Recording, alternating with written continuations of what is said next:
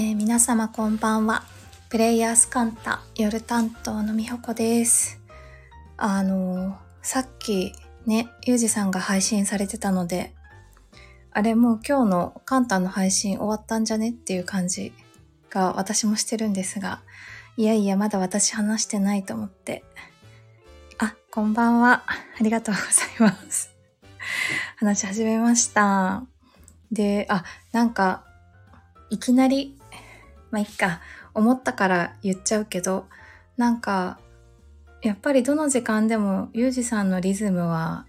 一定以上だな。うーん、もうちょっとオブラートに包まずに話すなら、あの、副交感神経優位っていう言い方されてたかなと思うんですけれど。あ、でもなんかやっぱり、な、なんだろうな。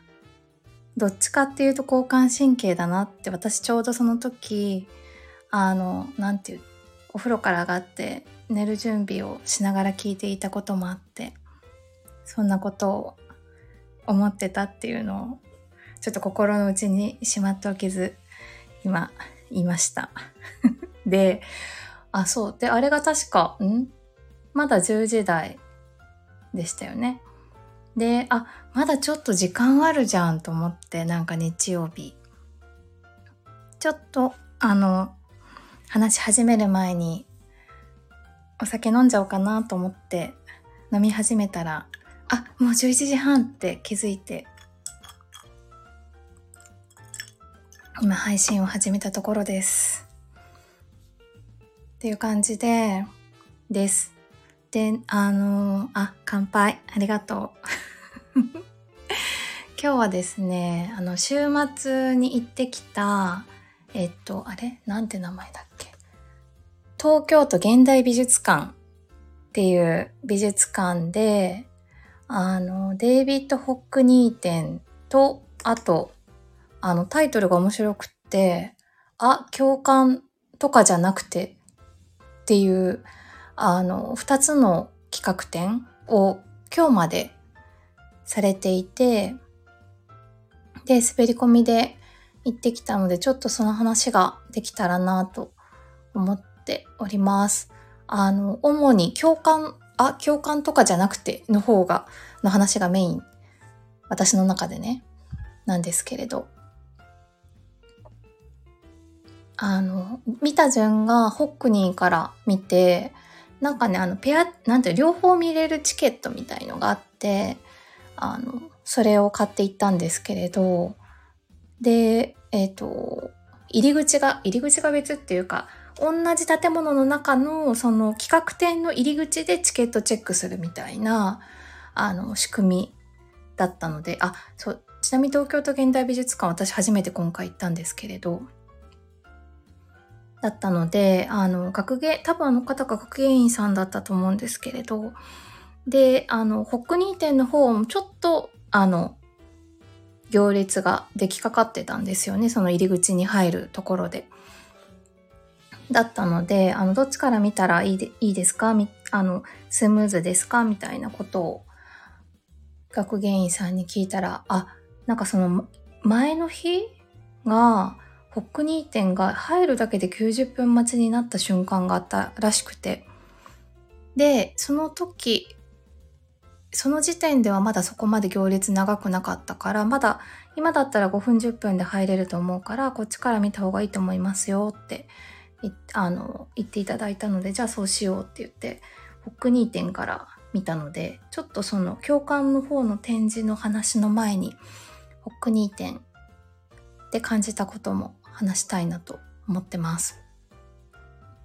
で、そう、デイビッド・ホックニーさん。私、なんかなんとなくこの展示やってるこのメインビジュアルがあるんですけど、これをなんか何箇所か、な、なんだろうな。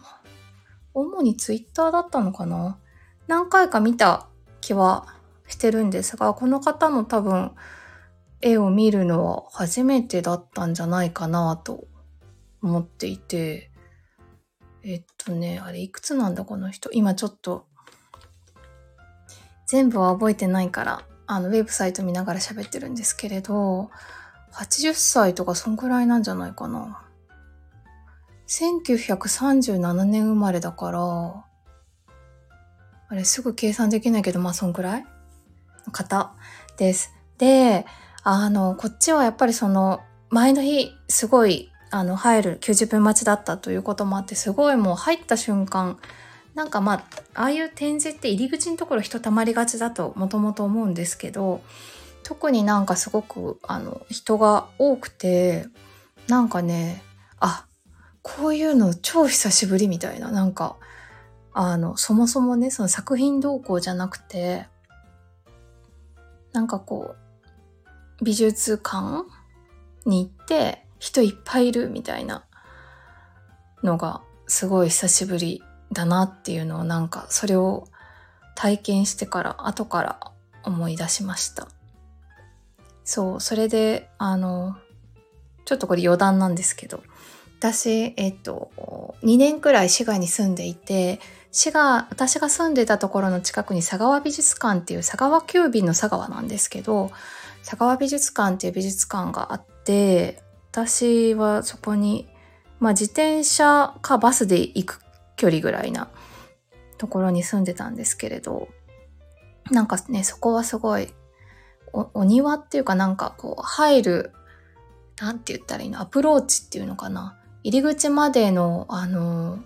景色もすごい素敵で、すごい、あそこはいいってなんか改めて思ったんですけど、そう。で、えっ、ー、と、まあ、滋賀だし、滋賀だしって 言い方があれだけど。でね、そんなに、あの、人がいっぱいいるところでもないので、そ、割と、まあ、そこに、何か点、なんていうのかな。あの、企画展見に行くことはあったんですけれど、この2年くらいの間にも、まあそんなに人口密度高くない中で見ていたので、今回、急に東京の、まあまあ人気の、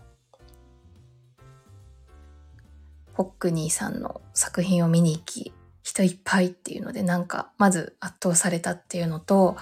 あとなんかそう、その後感じたのがなんか不思議だ不思議っていうか、ああ、そうなるんだって思った、まあ私の体感なんですけれど、この方面白くって、まあ60年ぐらい、あの、創作活動を続けてらっしゃるので、なんかまあ、いわゆるなんていうの、ドローイング、なんやば、油絵みたいのもあるし、スケッチみたいのもあるし、版画もあるし、あとは写真を100枚ぐらい、そうなんかね、両安寺の作品とかもあって、龍安寺をちょっとずつずらして100枚ぐらい写真撮っててそれをコラージュで1個のお庭再現するみたいな作品とかでなんか一番面白かったのが私はなんかね2010年に iPad を手に入れたらしいんですよ。でそっから iPad での何て言うの？描くっていうことを続けてらっしゃるみたいでなんかそうその iPad の作品が、なんて言ったらいいんだろう。あの、例えば油絵とかだと、こう、なんて言ったら、タッチっていうか、こう、立体感も含めて、あ、ここにこう重ねたんだ、みたいな、なんか、なんて言ったらいいんですかね。味っていうか、なんかその人ならではのなんか、そういうものって、まあ、あの、当たり前なんだけど、あるじゃないですか。でもなんか iPad ってすんごい近くでそのねホックニーさんの作品もあのデジタルの方の作品は写真とかも撮れる OK なエリアだったこともあってで割とまあ近づけたのですんごい近くで見ると点々点々とかこの点私でも打てるなみたいなぐらいのなんて言ったらいいんですかね。一個一個は本当に多分そんなにすごいアプリ使ってるとかでもおそらくないであろうなっていうようなタッチで描かれたものなんだけど、あのね、90メートルぐらいの長いあの作品とかもあって、なんかそう、それも含めてこう、まあこれを描くっていう集中力、体力もすごいなって思ったし、あとなんかもう一個すごい不思議だったのが、体感として、なんかでも人が多いっていうのもあるし、なんかその、なんて言ったらいいの？デジタルじゃない、あの、作品を見ている間はなんか、な、なんて言ったらいいんだろう。ちょっと苦しい感じがしたんですよね。なんだけど、そのさっきちょっと言った100枚ぐらいの写真のコラージュとか、あとその iPad で描きましたエリアみたいなところに来た瞬間になんか急にその圧が抜けるみたいな、あれか、なんもないな、なんて言ったらいいんだろう。今まで圧がかかってたことに気づくみたいな、あれ？なんもないっていう、なんかそういう感じがしてそのデジタルの作品の前にいると。なんかそれはみんなが感じてることなのかわかんないんですけれどなんかねそれがすごく面白かった。です。っていうのとなんかそう iPad あのいくつかなんていうのかな。お部屋が分かれててそのホックニー店の中でも。でまあその一番入り口そのテーマが分かれている最初のところにここはこういうなんて言ったらいいんだよ。部屋ですみたいな説明が書いてあるんですけれど何回も2010年に iPad を手に入れって書いてあってだから本当に iPad 生まれてくれてありがとうって思いました。すごいよねと思って。だからさ同じ道具？まあまあ、でもそっか。普通の絵画もまあ言ってしまえば同じことなんですけれど、より手手軽っていうか、その、キャンバスと絵の具を使って絵を描くより iPad で絵描く方が多分ハードル低いんじゃないかと思うんですけれど、それでこんなに作品を生み出していて、いるっていうこととかあとは何て言ったらいいんだろう、まあ、もちろんその見ていて心に迫る迫るっていうかこう来るものはあるんですけれど。でもこう一個一個のタッチ見るとなんかすごいここになんなんて言ったらいいんだろうね。まあ一個一個のこうタッチを分解していくとすごくシンプルで。でもこれがこう一個の作品になってるんだなっていうのがなんか不思議でもありでもなんか新しくもありでそれを80歳ぐらいのおじいちゃんがやってるってすごっと思ってあのホックニー店を味わってまいりました。のでなんかそうデジタルデジタルっていいなってなんかあんまり私そのデジタルのアートみたいなものにでこういう絵みたいな絵画のあの絵画でデジタルでっていうものに触れたことがなかったのですごく体験として面白かったです。あ、フックニーを喋ってもう13分経ってるけど。で、でね、ちょっと、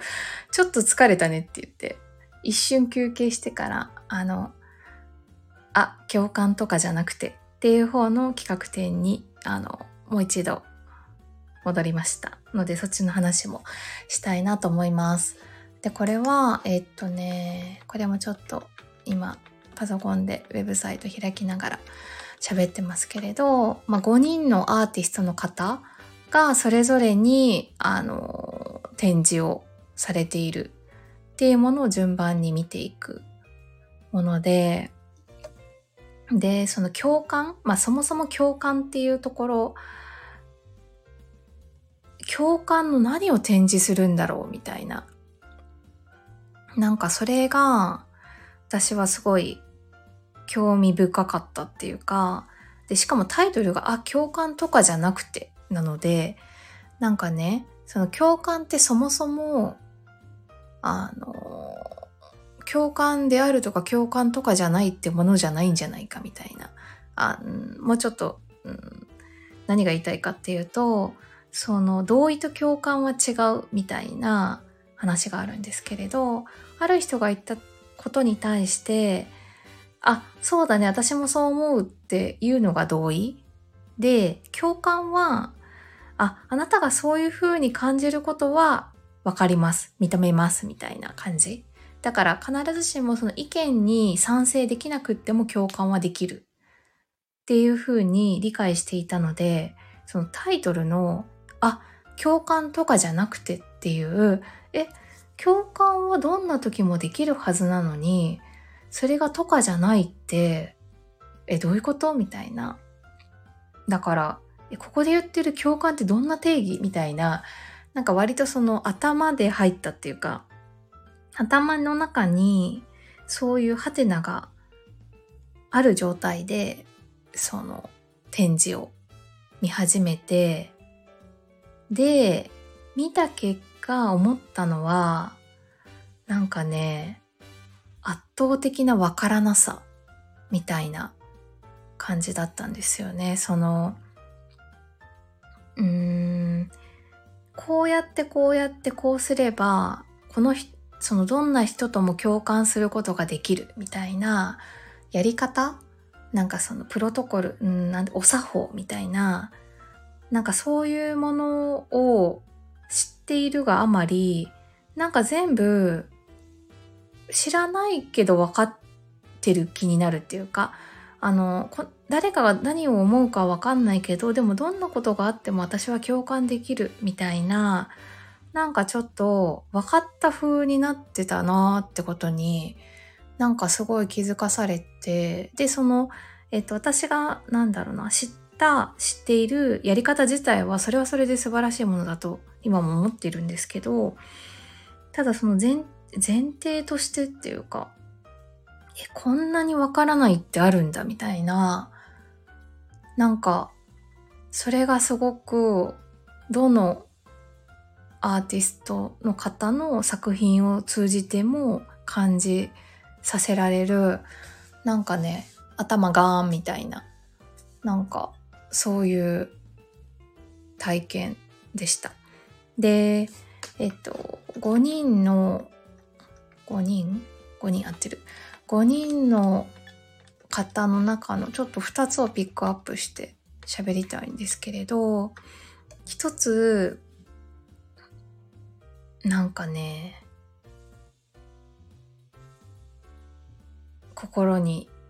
ドーンと来たのが、渡辺淳さんっていう方、アーティストの方の名前なんですけれど、がやられてる I'm Here プロジェクトっていう、ま、の、の、あの、展示で、で、その渡辺さんご自身ももっと引きこもりで3年ぐらいなんか引きこもっていたみたいで、その展示の中にも引きこもってたところから表に出る前に鏡に映った自分の顔を映した作品セルフポートレートみたいのとかもあるんですけれどなんかそう。そういうところから、まあ、そういう体験を持っている方アーティストの作品であのなので、まあ、いくつかパーツっていうかものは作品が展示されてるんですけれどそのいわゆる引きこもりの方が自分の部屋を写した写真をなんかね面白いのカーテンの隙間から見るみたいな風になってる展示とかあとはえっとねタイトルが何て言うんだっけ同じ月を見ているかな多分。あのコロナ禍でこうみんなが会えなくななまあ緊急事態宣言とかでその人と会うっていうことがちょっとできなくなった時にあのいろんな人が撮った月の写真を集めてそれをこう一個の作品にするっていうのをされてたみたいででなんかその展示とかもあってでその、えーと、割と暗い部屋の中に大きな月のなんていうの？ま、球体に月の映像が映ってるみたいな感じなんですけれど、で、それを、あの、あの、無印の人をダメにするソファーみたいな、あの、ビーズクッション？みたいなところに座って、ただ眺めることができるような作りになっていたりもして、なんかね、そう。こ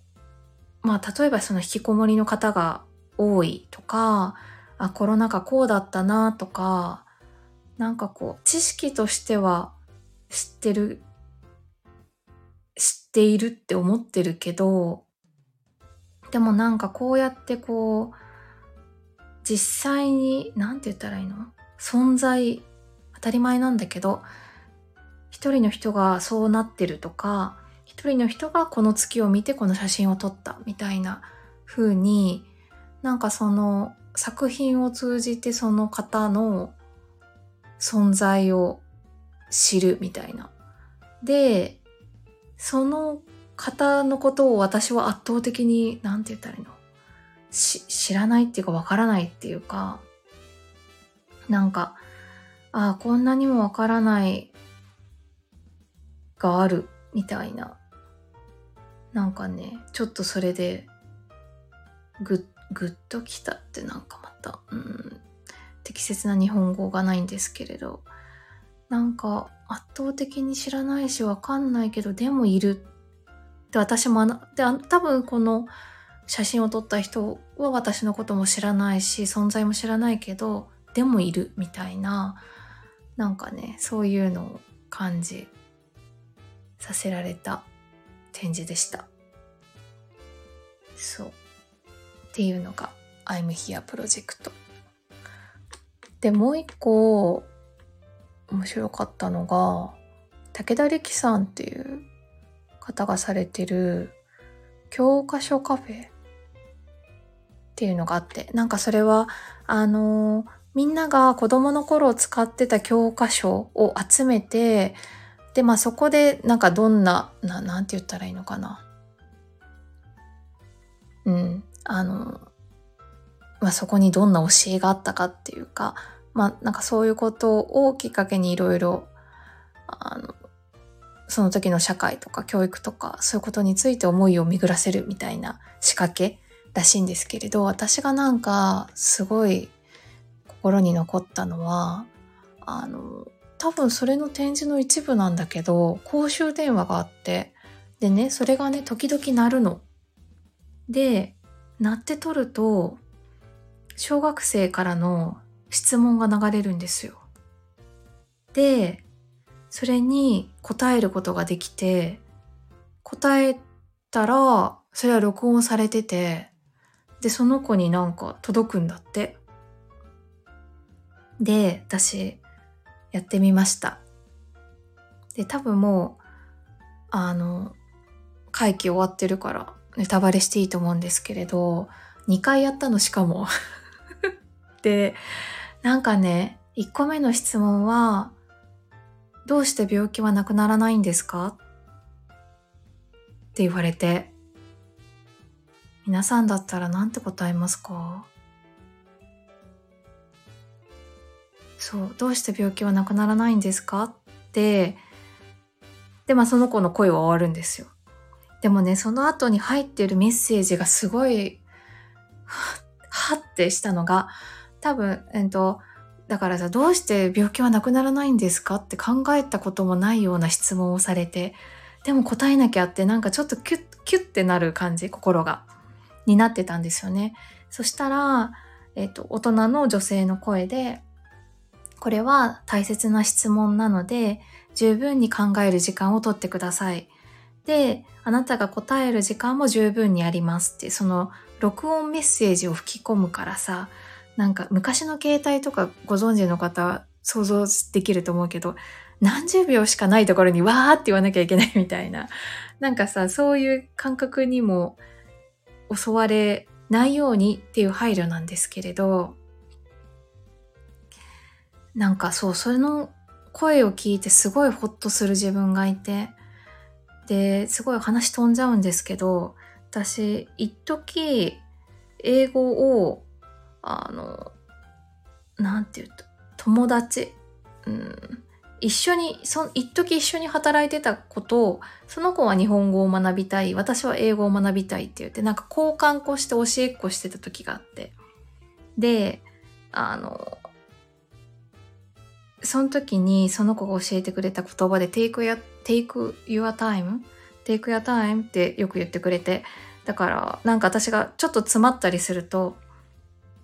ゆっくり考えていいよ。ってあなたの時間をちゃんと取ってっていう意味なんですけれど、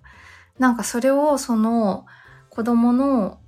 病気はなんでなくならないんですか？っっていう質問の後に、え、すぐ答えなきゃ、え、でもなんて答えよう？みたいになってる私に、あなたの時間をちゃんと取っていいよって、なんかそのガイドのメッセージが伝えてくれている気がして、なんかそう、それも、うーん、その展示、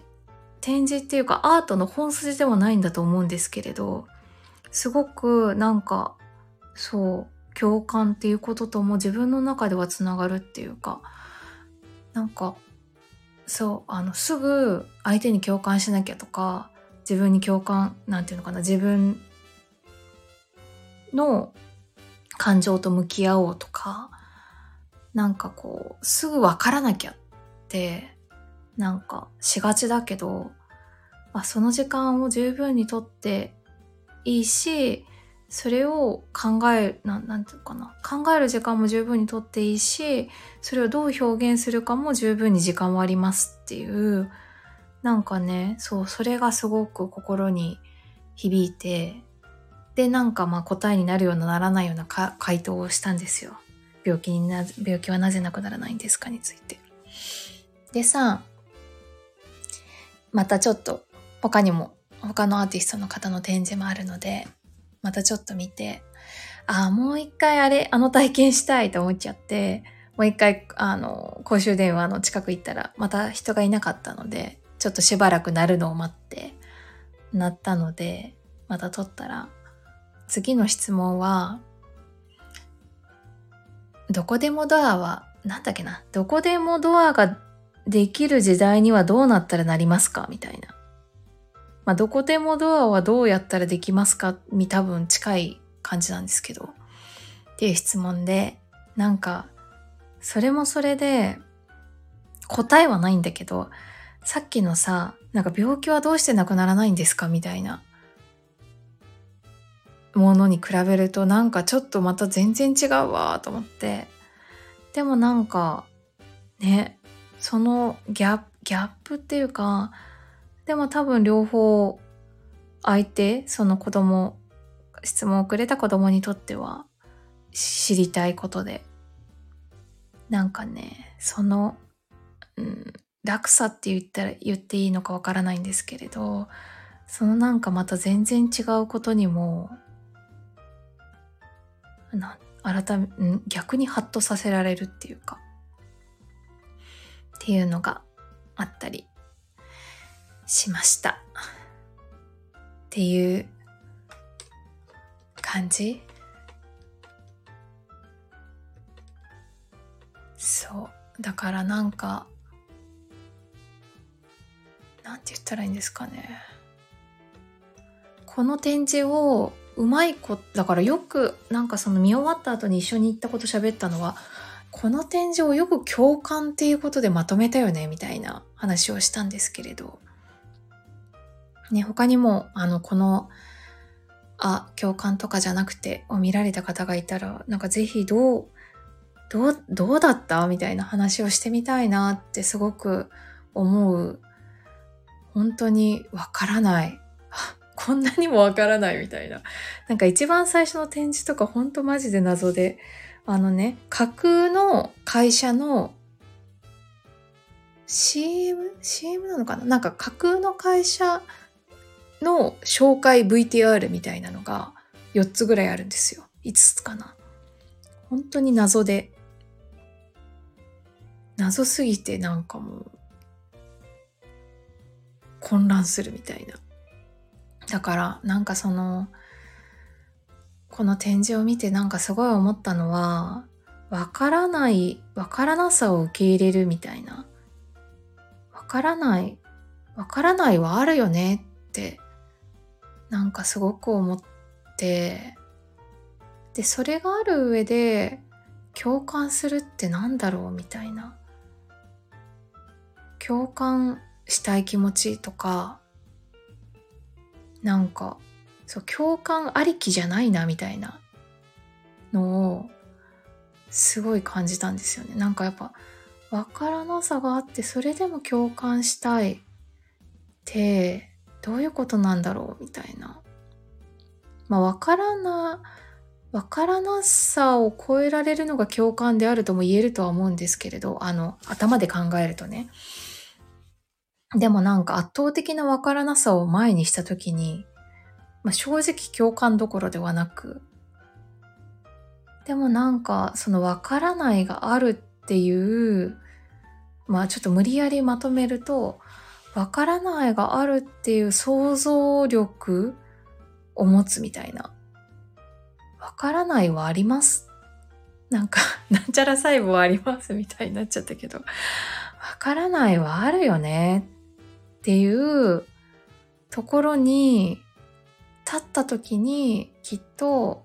その人との違いをに共感、うん、人と違う時に共感っていうものを持ってつながるみたいなことの、うん、質っていうかものも変わってくるんだろうなって思った大変興味深い展示でした。で、あ、そうそう、最後に、あの、ご、ご案内っていうか、もしよろしければのご案内で、あのこの展示自体はもう終わ今日で終わってるんですけれど、あの東京都現代美術館のウェブサイトに行くと、そう、あのね、この、あ、共感とかじゃなくては多分いろんな人に配慮されている展示で、なんか、なんていうの、なんかにぎにぎしながら見てないと不安な人用ににぎにぎボールが用意されてたり、この先何が起こるかが分かってないとちょっと安心して今に集中できない方のようにこの先何がありますっていうガイドのガイドがあったりとかするんですけれど多分そういうこういろんな方向けっていうあのなんて言ったらいいの？姿勢の一つとしてあの手話動画でそのさっき言った5つのアーティストの方の展示を簡単にあの紹介している動画が YouTube で公開されてて、ウェブサイトにもそれぞれのところに貼ってあるので、後であのこの配信の概要欄にもそれを貼りたいなと思ってるんですけれど、ね、ちょっと、ちょっとだけだけど、なんかどんなことがそこで起きてたのかなっていう視野になったらなと思います。はい。という私の久しぶりの東京での美術館体験をおしゃべりしました。ちなみに、東京都現代美術館ってね、MOT って略すんですよ。え？まあ、M はミュージアム。OT って何？って思って帰りにそんな話をしたんですけど、多分、あ、英語で言うとミュージアム・オブ・コンテンポラリー・アート東京が東京都現代美術館の英語名なんですけど、ミュージアムの M、オブの O、T はなんと東京でしたっていう、東京司会っていう、はい、そういうもんなのかな？知らんけど。って思った MOT 体験でした。はい。あ、12時3分。すごいね。30分も長々と皆さんお付き合いいただきましてありがとうございます。なんかね、あの、わからないわからないもいいなって思った。ちょっと疲れたけど。うん。そんな体験をおしゃべりいたしました。ということで、私は、あ、ちなみに何飲んでるんですか？って最初の方で聞いてくれてた。ジンを飲んでます。これをクイッと飲み干して寝たいと思います。ということで、今夜もお付き合いいただきましてありがとうございました。プレイヤースカンタ夜担当のみほこがお送りしました。おやすみなさい。